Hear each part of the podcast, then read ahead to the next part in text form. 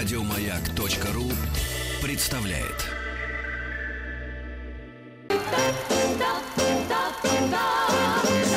Хочу все знать. Искусство.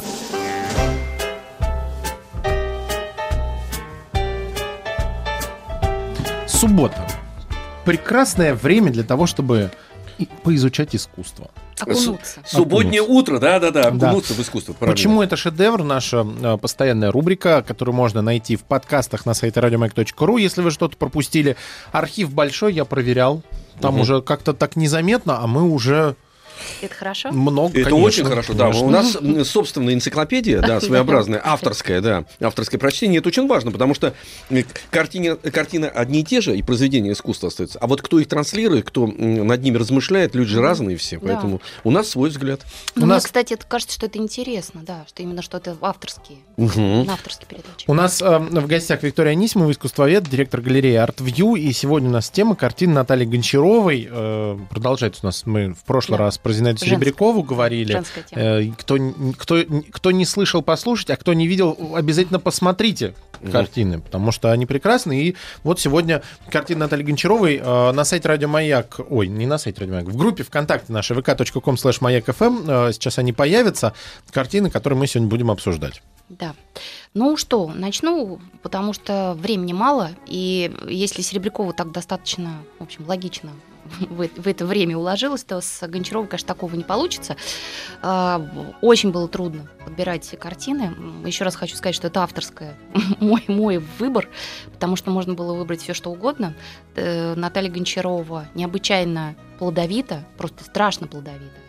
Она на первой персональной выставке в 2013 году выставила уже около 700 работ. с- которые- 1913 1900.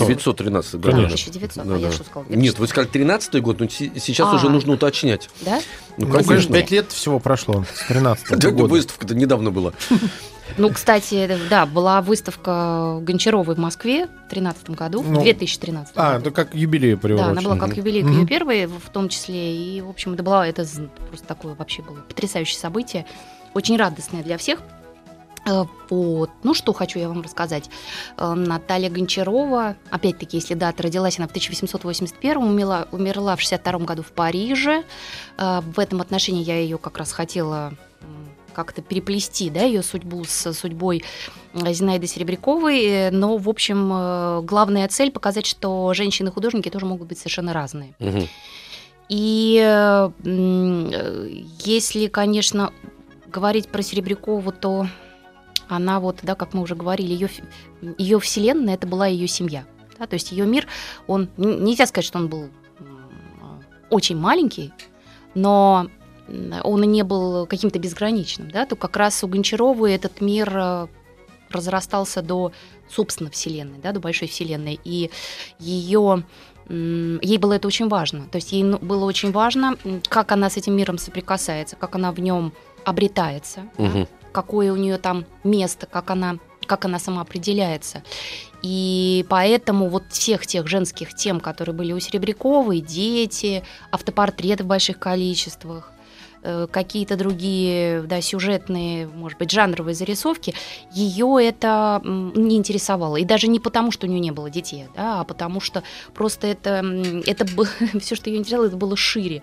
Собственно, и автопортретов у нее очень мало. Мы посмотрим, да, первый автопортрет, не знаю, открыли нам картинку? Да? Евгеньевич, а куда нажать? На какую Я сейчас кнопочку, чтобы проверяю. открыть там? Проверьте, пожалуйста. Чтобы мы наз- ничего не открылось. Ну, м, Давайте его назовем, и мы его просто э, можно найти, если у кого-то да, интернет это под рукой. автопортрет э, с желтыми лилиями. Сейчас я его тоже попробую найти, чтобы говорить уже прицельно. Автопортрет с желтыми Да. лилиями. Я вбиваю и нахожу. Мгм. мгм. Ну, давайте теперь мне вбивайте, и я тоже найду. Мгм. Это легко. Давайте. Да, это автопортрет, э, ну, относительно ранний, автопортрет э, 907-908 года э, в такой несколько французской манере, так скажем, Мгм. в этот период работает Гончарова, чтобы обрисовать э, ну, контур да, ее жизни, ее творчества. То хочу сказать, что она очень рано переезжает с родителями в Москву. Где-то около 1900 года она поступает в Московское училище живописи военного изотчества, но, а, что интересно, может быть, не все знают, она поступает на скульптурный, в скульптурное отделение, в скульптурный класс для, к м, такому тогда модному и прогрессивному скульптору Павлу Трубецкому, русскому, частично русскому, частично итальянцу по происхождению, который специально приезжает в Россию для того, чтобы, ну, одна из целей его была для того, чтобы преподавать. Э, и, собственно, она начинает заниматься скульптурой, э, но дальше она знакомится с Ларионовым, который абсолютно ее ровесник, это ее будущий спутник жизни. Я не хочу сказать, что это ее муж, ну, то есть он ее муж, он, но он ее спутник жизни, потому что они поженились спустя 55 лет в Париже за несколько лет до ее смерти и, собственно, его смерти. Она умерла в 62-м, он чуть попозже, в 65-м, по-моему. Они вот в 55-м они решили свои отношения узаконить. Это было, в общем, такая юридическая формальность для того, чтобы соединить наследие Ларионовой, э, Гончаровой и Ларионова. Угу. И, в принципе, э, цель была такова, чтобы потом это все-таки все вернулось в Россию. Они очень хотели вернуть это все в Россию. И потому что в 2015 году сразу, да, забегая вперед, э, они уезжают в Париж, они не собираются там оставаться, они едут туда по приглашению Дягилева, потому что и Гончарова, и Ларионов уже заметные фигуры. Не только в европейской, не только в, рас, в российской, да, в московской художественной жизни, но и европейской. У них уже там проходили выставки. И Дягилеву очень нравится то, что делает Серебрякова, то, что делает Гончарова, и угу. он, соответственно, приглашает ее и Ларионова. Они едут туда и думают, что они поработают на Дягилю, какое-то, какое-то время вернутся, потом случилась революция, потом они решили, что надо пока переждать. А, и, в общем, уже, наверное, в середине 20-х годов они понимают, что, в общем, наверное, лучше не возвращаться. То есть они уже пять лет там были, получается, если они в 15 году уехали? Они в 15 году и уехали, и все. И, собственно, они, угу. почему им не было оттуда смысла ну, какого-то возвращаться, даже, так скажем, экономического, потому что, ну, всегда думаю, что все это будет продолжаться бесконечно. А получилось так, что это все продолжалось э, только э, до смерти Дягилева. В 28-м, если не ошибаюсь, Дягилев умирает угу. внезапно, и э, наступают не очень хорошие времена, потому что, ну, потому что заказов, заказов нету. Угу. И, ну, нет такого, такого большого количества заказов, как это было при Дягилеве. Но все-таки я хочу сказать, что относительно счастливо они существует в Париже, э, в отличие от Серебряковой, который просто голодает, да, и который просто сводит концы с концами, да еще для того, чтобы хочет как-то, в общем, своих детей, да, сюда, в Россию посылает им какие-то деньги первоначально. У них это все было не так, то есть они достаточно быстро там закрепились, их знали, их знала французская публика, французские коллекционеры, и, в общем, э, достаточно спокойно они работали. Мало того, еще раз, я, по-моему, про это уже говорила, еще раз скажу, что им э, достаточно легко дали паспорт французского гражданства. В 1937 году до этого они даже не подавали, у них не было какой-то потребности. Но к концу 30-х годов как-то им намекнули друзья, что вообще-то хорошо бы получить гражданство, потому что тут немцы на подходе и все такое. Угу. И они подали прошение, им сразу дали. То есть для русских иммигрантов это удивительно, потому что все остальные получили паспорта только уже после Второй мировой войны. То есть это говорит о том, что они были признаны, их покупали и делали заказы и так далее. Но напоминаю, что э, вот до 2015 года, собственно, лучшая работа ее это до 2015 года. Мало того, все сейчас, в общем-то, признают, что пик ее творчества, то, когда Гончарова, собственно, сформировалась именно как Гончарова, это 11 год. И вот для 11, в 2011 году созданы все ее самые замечательные э, самые сильные, самые интересные, наверное, произведения. Э, ее достаточно часто некоторые, э, сказать, некоторые критики даже, потому что есть такие э, любители Ларионова, угу. и есть любители Гончаровой. А они, э, ну, понятно, что Гончарова не может не вызывать восхищения, потому что ее живопись, ну, она крайне, так скажем, ну, при, она радостна, да? Ну, яркая. Она, ну, дело не только в, яр, в яркости. В ну, общем, радостная яркость. Она радостная, да. Она такая очень позитивная, на самом деле. А, она, мне кажется, воплощала чуть-чуть то, что э, давал ей Ларионов. То есть Ларионов сыграл, конечно же, колоссальную роль в ее жизни, и она, может быть, компенсировала отчасти э, то, что через какое-то время сам Ларионов уходит от э, живописи как от формы творчества. Мгм. Да, она, она продолжает заниматься, причем, как я уже говорила, очень интенсивно. Она, но она очень быстро писала, и некоторые даже вменяли ей это в вину, говорили, что это, в принципе, от ее учителя Коровина, к которому она перешла. Кстати, то, что она обратилась к живописи, все приписывают это влиянию Ларионова, который э, еще с ней был, ну, в таких, очевидно, ну, может быть, в романтических отношениях или, не знаю, в каких-то таких еще, да, наверное, первых, на первых шагах знакомства, он посмотрел на ее работы, в том числе, наверное, и на какие-то графические работы, которые она делала для скульптуры, и сказал ей, у вас глаза на цвет, а вы заняты формой, раскройте глаза на собственные глаза. Да? И э, э, легенда гласит, что она очень э, рассердилась. Она М. очень... э, Ну, как это, кто-то Ну, ей, я же да? скульптор. Да, я же скульптор. Кто это Да. мне тут говорит, что вот я должна заниматься чем-то другим? Э, И они разошлись, э, и три дня не виделись. Через три дня пришел Ларионов к ней в мастерскую, увидел, что там вся мастерская в работах. Причем Мгм. масло, там, пастели, ну, все что угодно. И он очень удивился, он спросил, а кто это сделал? Она сказала, это я. То есть, представляете, за, за три дня человек Выплеснул. Слушайте, это удивительный, кстати, э, случай, потому что он в ней запустил, э, Да. говорят о его таланте, запустил в ней этот механизм, который в ней дремал, и она сначала это отторгла, естественно, потому что она Да, как да. женщина должна была сказать, не ваше дело. Да не только как женщина, как творец. Как творец, да. Ну, творец. как женщина, творец тут соединилось. да, это больше энергия, когда, Да, знаете, да. мужчина еще будет мне, он мне будет еще указывать вообще, чем я должна заниматься. Ну Но это так глубоко попало, что запустило этот процесс, причем радостный процесс. Да. Как вы говорите, понимаете, выплеснулись вот эти же цвета, вот Да. эта энергия. Он понял, он понял, что она без цвета никуда. То есть, очевидно, э, вот это ее цветовосприятие э, как-то даже в скульптуре или в подготовительных работах к скульптуре а, сохранилось. Но надо не сохранилось, а он увидел. Но надо сказать, что и вот ее пластическая выразительность, ее любовь к пластике как таковой, она потом все время будет. Ее все время. Я сегодня специально подбирала работу, чтобы мы увидели там вот эти вот пластические какие-то вариации ее, которые ее, ее не оставили. То есть она продолжала там как-то заниматься скульптурой. Но цвет, конечно, это первое, что мы, что бросается в глаза, когда ты видишь ее работы. Ну, вообще, надо сказать, что Ларионов он во всех запускал, он умел. И его главное было вот как раз то, что он всех запустил. То есть Ларионов был один из тех, кто запустил вообще русский авангард. И они просто уже дальше не смогли ничего сделать.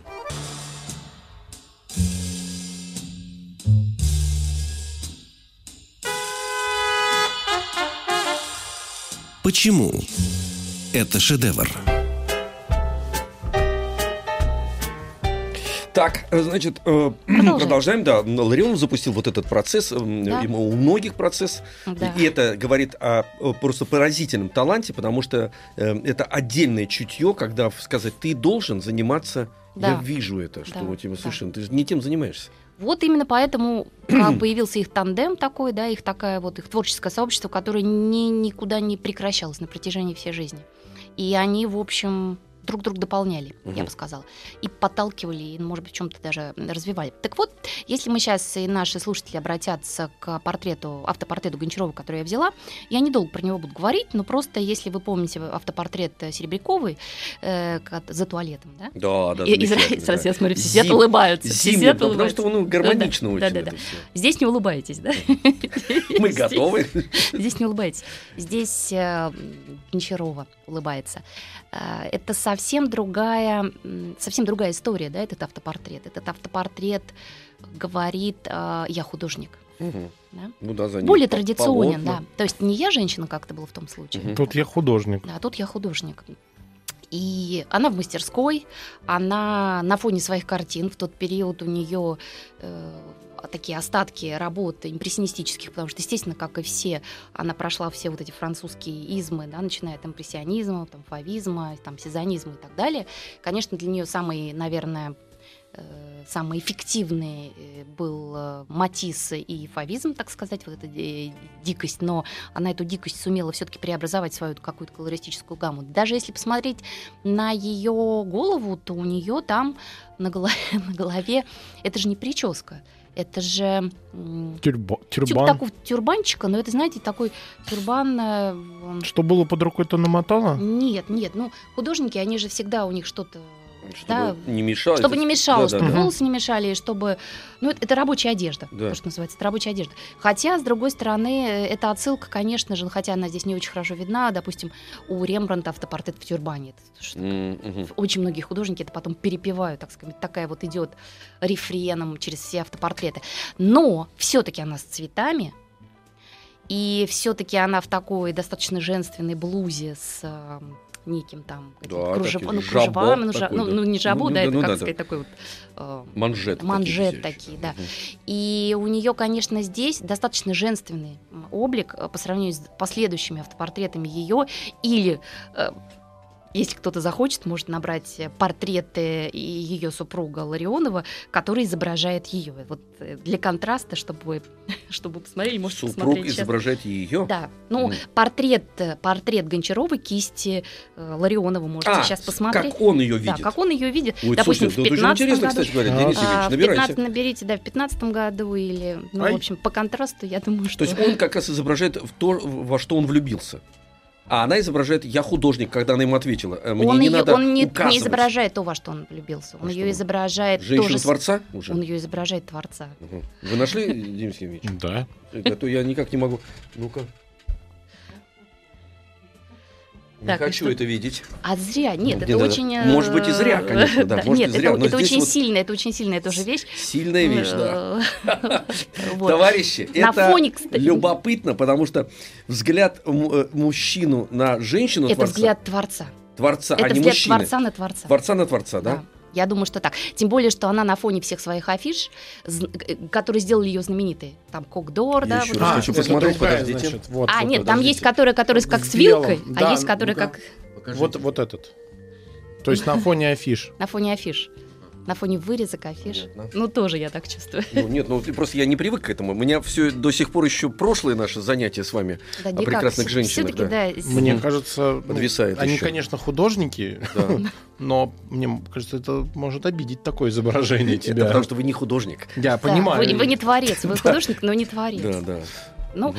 э, здесь все-таки мне нравится, что она здесь такая все-таки мягкая, у нее так- такая мягкая улыбка и э, да, светлый, светлый портрет, очень свет- све- светлый и радостный все равно портрет. Но э, я его просто при- привела, чтобы наши слушатели ну, посмотрели на человека, да, с которым, с которым мы сейчас мгм. сталкиваемся эм, ради этого, а не ради там, да, каких-то эм, других особенностей. Э, ну и что мы предлагаю, что вам посмотреть следующую картину, которую открыть. Я предлагаю открыть э, э, хоровод 2010 года. Очень долго выбирала картину на так называемую крестьянскую тему. И опять-таки э, возникает параллель с э, А что это Серебряковой. что это за, за ну, к какому это Сейчас стилю? объясню. Дойдем, да? Нет, я прямо сейчас сразу могу сказать. Конечно, Серебрякова, ой, Гончарова – это неопримитивизм, то, что называется.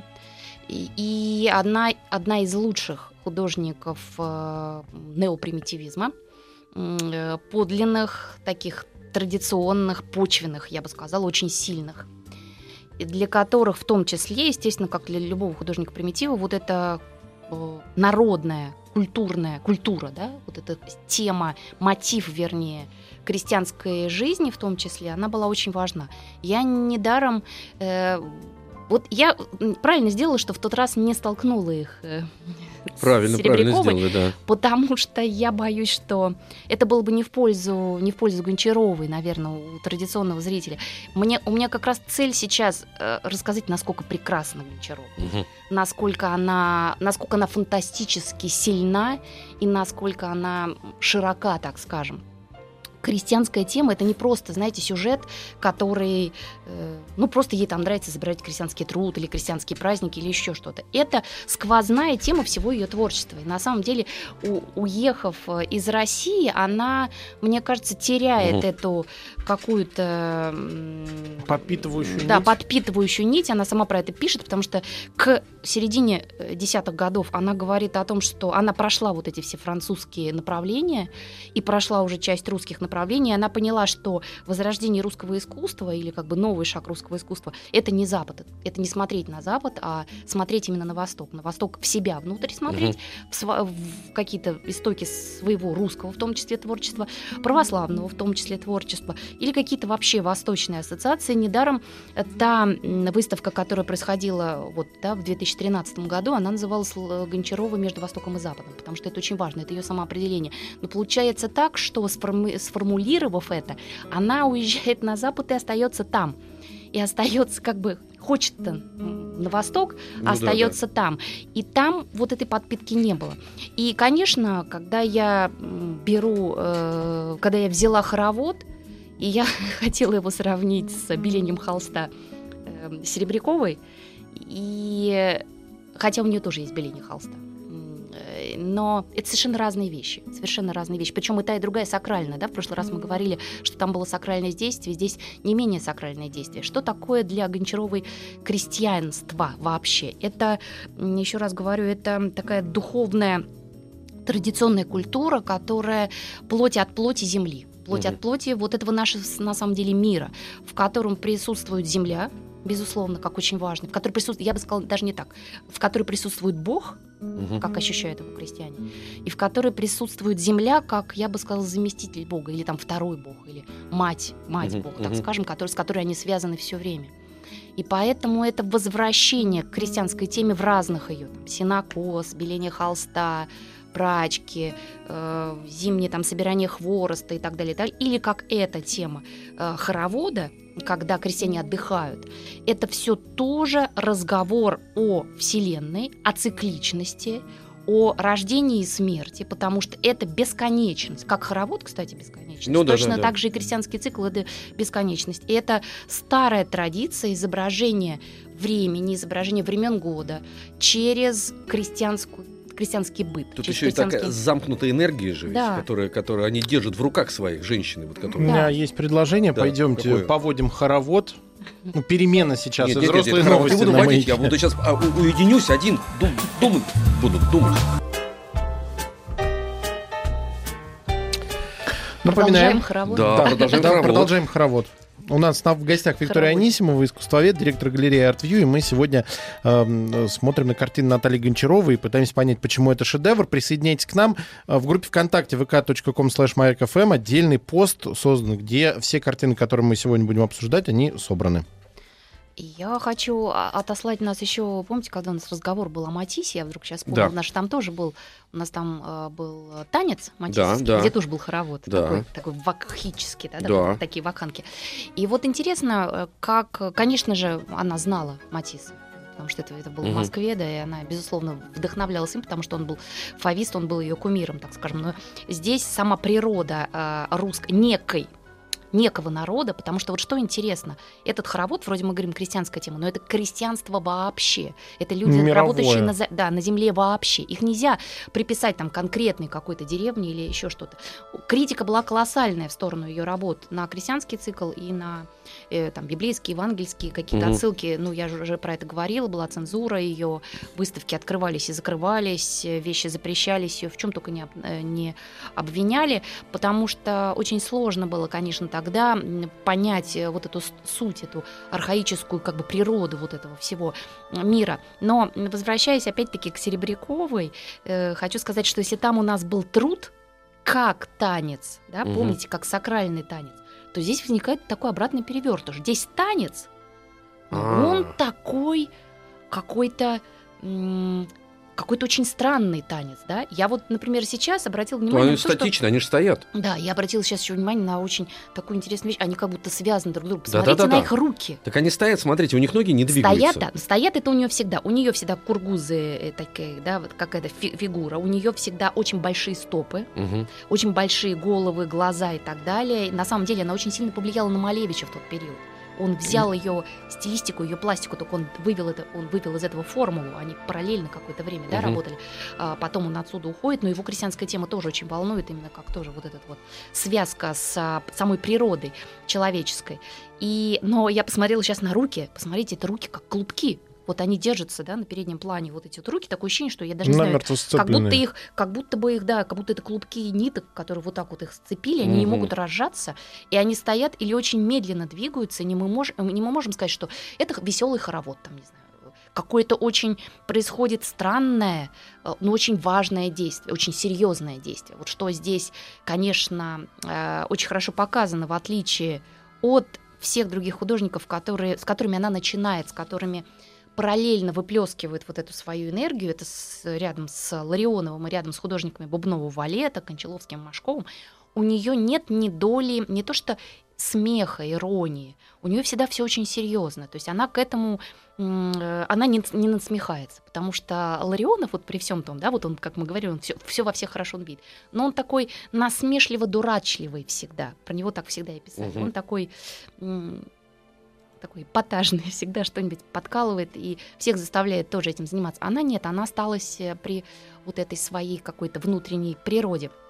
Э, Кстати, ведь ее перед ней преклонялась Марина Цветаева. Она написала про нее колоссальное эссе, уже будучи в Париже, в 28 году они только познакомились. Мгм. Огромное эссе. И, кстати, самое интересное, что я познакомилась с Натальей Гончаровой, с творчеством Гончарова, Через, э, Через Цветаеву. мгм. Через- В юности я знала Цветаеву и думала, кто это такая Наталья Гончарова. То есть я еще не знала, кто такая Гончарова, а, а у нее параллели с той Натальей Гончаровой, потому что она же родственница, дальняя родственница Да.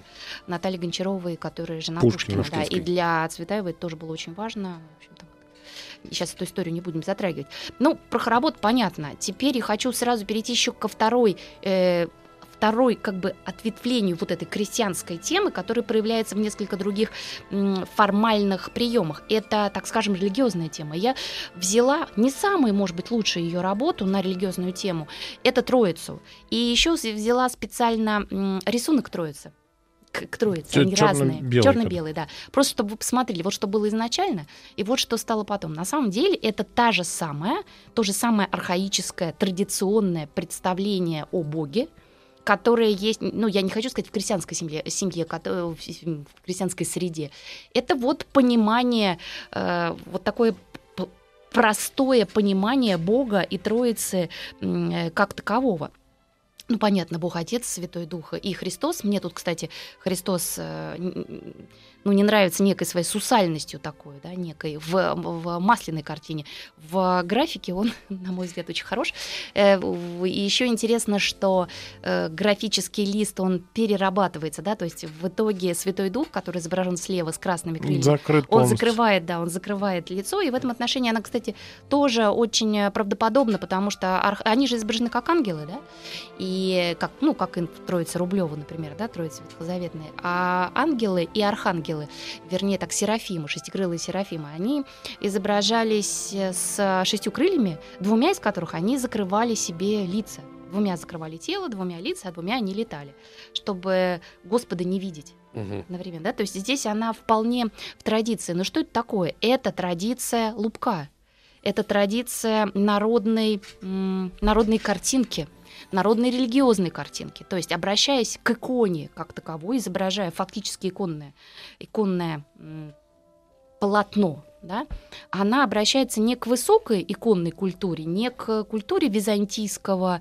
э, переработанной, допустим, рублевской, да, классической традиции, она обращается, опять-таки, как бы мы сказали, к низовой культуре, культуре э, провинциальной, не городской, а вот именно крестьянской. И для крестьян всегда издавались всякие календари, лубочные картинки, где были не Там только понятнее бытовые было, сценки. кстати говоря. Им было понятно, потому что им так Да. понятней. Это их, вот Да. смешно сказать, но это их язык. То, что изобразить... Их пон- понятийнее в Понимание, да-да, числе. понятийное, понятийное Да. имеется в виду, потому что система смыслов и э, аллегорий и ме- значит, метафор разных, Мгм. вот крестьянских, как они это себе представляли, они же, это, это же э, какой-то свой иероглиф крестьянский. Конечно. Я почему это, в общем, при- при- принимаю это, хотя, ну так Мгм. достаточно страшновато. У меня просто висит большая, Мгм. вывезенная из деревни иконы из, из нескольких жития. И они очень так примитивно написаны это, но в этом есть прелесть, потому что это, э, да, причем доски изогнутые даже, они от времени из двух досок конечно. с- скрепленные, да, и такие выгнутые. Ну Вот. И вдруг я стал понимать, что там заложено в этом абсолютно такой, знаете, автограф понимания, как это должно быть. Это прямо Да. из избы. Это такая сермяжная, опять-таки, правда. Вот, такое да, вот да, не да. мудрствование. Нет, не бодрствование. это- Хотя, а вот я специально перевела, да, Троицу, хотя можно было бы взять, там, не знаю, евангелистов, самых ее знаменитых, потому что Троица очень сложна. Для понимания вообще, да, и для объяснения. Вот она она берет вот этот и художественный язык. И что мы здесь видим? Мы, во-первых, здесь видим лубочную картинку. А лубочная картинка делалась из чего? Да, это гравюра, э, э, гравюра на дереве, да. Мгм. То есть работа с деревом здесь видна очень хорошо. Посмотрите на ее крыль, на их крылья. Это как будто бы резцом по Но она дереву, да, вот такие вот Объемность все равно имеет. Вроде бы двухмерная картина написана. Да. А, Я объясню, то есть, Да. как, ну, Я то есть мы понимаем, что он двухмерный, Мгм. но ощущение объема, что это э, Фигуры что это будто, в, да. в руки возьмешь и будет объем у изображения. Да, но именно. при этом вы можете сказать, что это, если мы возьмем саму отдельную фигурку, представьте Мгм. себе, да, что она будет, допустим, э, плоская.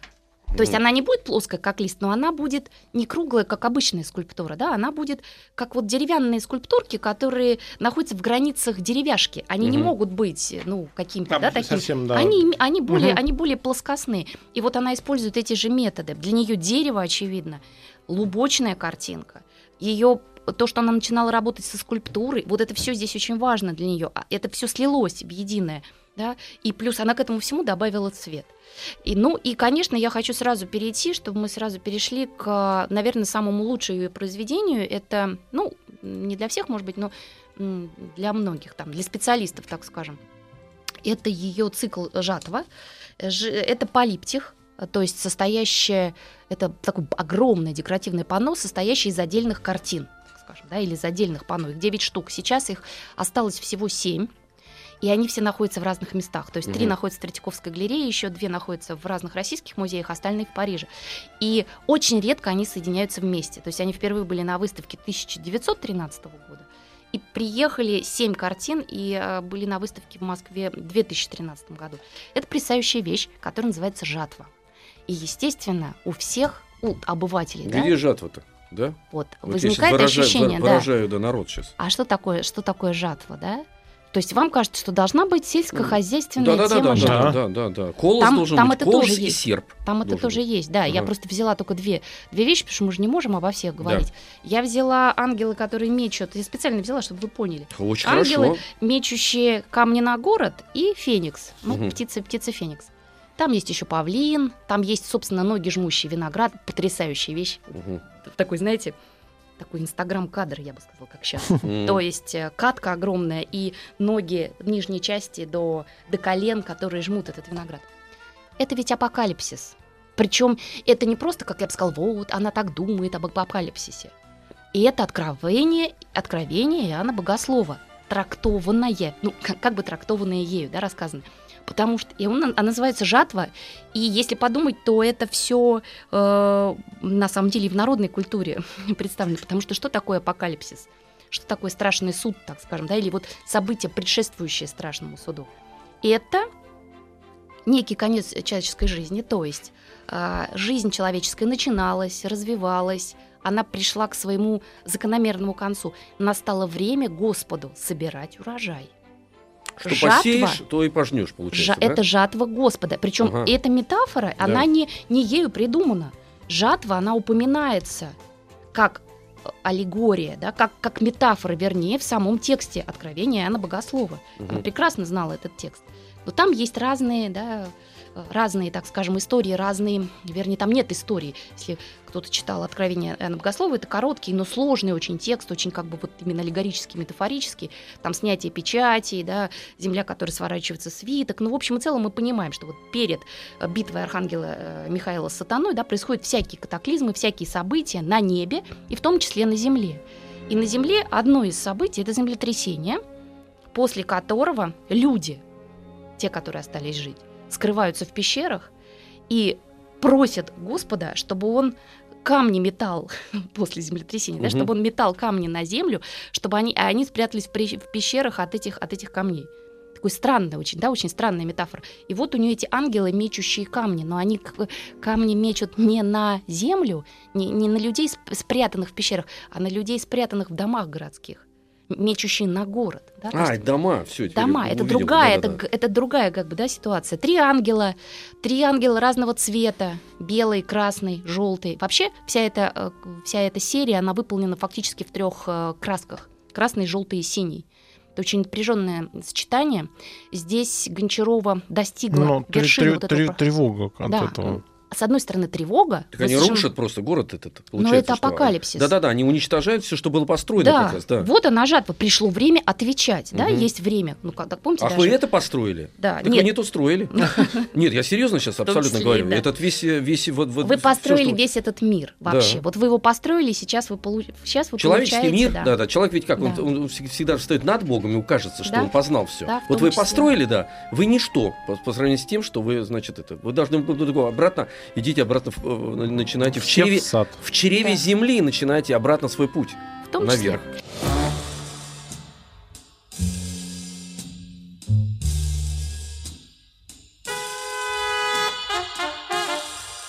Почему это шедевр?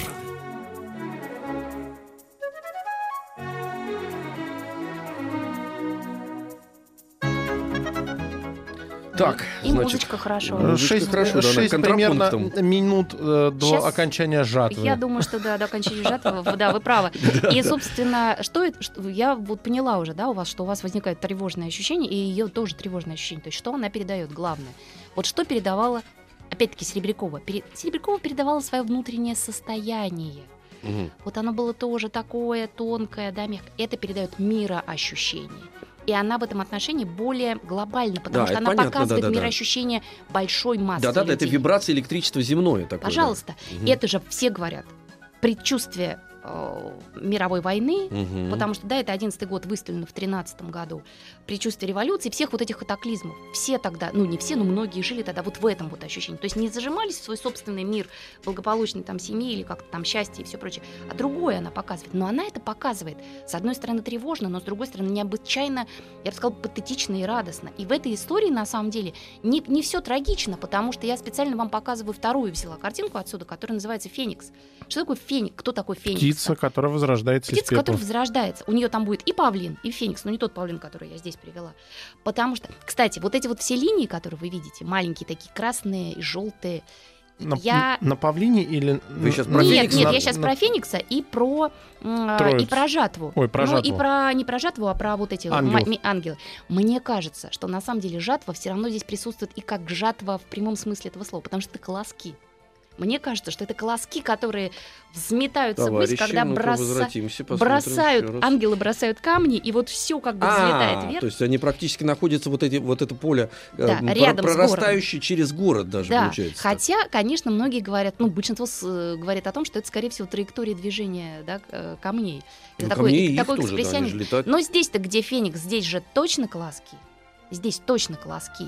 Колоски, да. И Феникс, та птица, которая а, богатая, красивая, но не только, она обозначает э, кротость, она обозначает возрождение, надежду, потому что она да, сгорает Мгм. и потом возрождается. То есть после вот этой всей чистки, после вот этих всех катаклизмов, будет новый мир. Ведь Мгм. апокалипсис, ведь откровение, оно об этом. Да, придет это страшное время, но потом воцарится Царствие Божие, да? И, собственно, это э, в том числе Гончарова от этого. Из-за этого есть ощущение предчувствия вот этой радости, когда все будет хорошо, когда будет обновление, и все сгорит, и все возродится. В этом отношении мы могли бы сказать, что она э, и экспрессионист, и она э, футурист. Но футуристы, они же все как бы отрицали, они все как бы на войну, да, у них было Мгм. нацелено, они приветствовали войну. Она не такая была, она вообще, она как бы жила со, с каким-то своим таким особым мироощущением. И на самом деле, вот сейчас мы смотрим Павлина, и этот Павлин, который подожди, вы является, факти- смотрите? является фактически ее,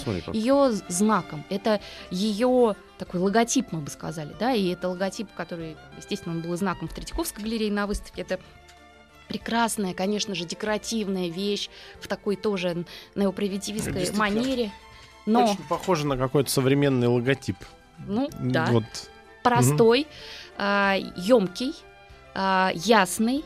Он называется, у него несколько павлинов. Это называется павлин под ярким солнцем, египетский стиль художественные возможности по поводу павлина. У него вот эти серия художественных возможностей по поводу павлина, их было около пяти штук. Там павлин есть у него в русском стиле, как бы вышитый М, этим самым крестиком, да. Есть вот этот египетский под солнцем. Смотрите, как у него раз- рас- раскрывается цвета свет через перья. Солнце попадает на него, и его синие перья оказываются в одной стороне желтыми, да, желтым, зеленым, с красным. Да. В другом они, наоборот, становятся э, сине-желтыми, поэтому она и называет, что это павлин под ярким солнцем. И, и в египетском, э, в египетском А, стиле. э, извините, вот возвращусь к эм, Фениксу. Он же там ведь напоминает русскую живопись. Вот, ну, типа палех, там вот Кон- это что-то. не, ну не палех, палех. как это называется? Палех у вас Нет, не ассоциация, палех, потому не что палех, нет, нет, не цвет. палех, нет, нет, нет. Ребят, еще есть красно-черный с золотом. Это и есть палех. А, это палех? Это палех. Подождите, а, а шкатулки? Шкатулки есть разные. Холу, Федоскина. э, Ну, в основном все ассоциируют с палевские есть. палехом. Но да. это палех. Красно, э, красно-золотое и черное это да, палех. палех. Я не хочу, вот с палихом здесь нет. В том-то и дело, что она не обращается к ремеслам. Вот что интересно. Она обращается к еще более низовой культуре. Она обращается к клубку. Она не Ага. обращается к уже к ремеслам, которые как бы поднимаются до художественного уровня. Это Ну, стадия, Понятно, понятно. Феникс, А, прошла. вот Феникс скорее лубочная картинка. О- Очень Да. похоже, что нам набросали как комикс, э, ну, э, картинки, да. И Но потом-то, в том-то и дело, что стиль ее потом меняется. У нее бесконечно меняется стиль у Мгм. Гончаровой, Ну, вплоть ж до здорово. самой ее э, смерти. Ну да, наверное, это здорово. Но мне кажется, что самое лучшее, вот квинтэссенция формы, содержания, ощущения, цвета, э, цветоносности, светоносности, лаконизма, ну, ясности, ясности прежде всего, ясности идей и мысли, это, на мой взгляд, это, жа- это жатва, конечно, это цикл жатва. Хотя павлин, ну, просто фантастично. Ну, павлин, если вот тут не было черного цвета, предположим, вот он еще доста- э, добавляет некого контрапункта Ну, и сложности. Нет, я же сейчас Да, говорю я сложности, неоднозначности, да, да, да, да. понимаете? Ну, там, всем- появляется, там появляется пространство. Да, да, при всем том, что это действительно это, э, потрясающе яркое, так сказать, полотно, и вот, но вот это вот для меня, во всяком я же тоже э, это индивидуально же читаю, но вот эта вибрация, какое-то некое электричество и напряжение, вот, вот это добавляет вот этот земля черный цвет. Товарищи, Денис Евгеньевич, звонить, Всё. звонок будете, что у нас закончился? Вот хорошо. К сожалению, заканчивается час. У нас в гостях была Виктория Анисимова, искусствовед, директор э, галереи ArtView. Э, Виктория, спасибо большое. Спасибо вам огромное. обычно было Огромное очень спасибо, очень интересно, да. А сейчас Взрослые новости на маяке. спасибо. Еще больше подкастов на радиомаяк.ру.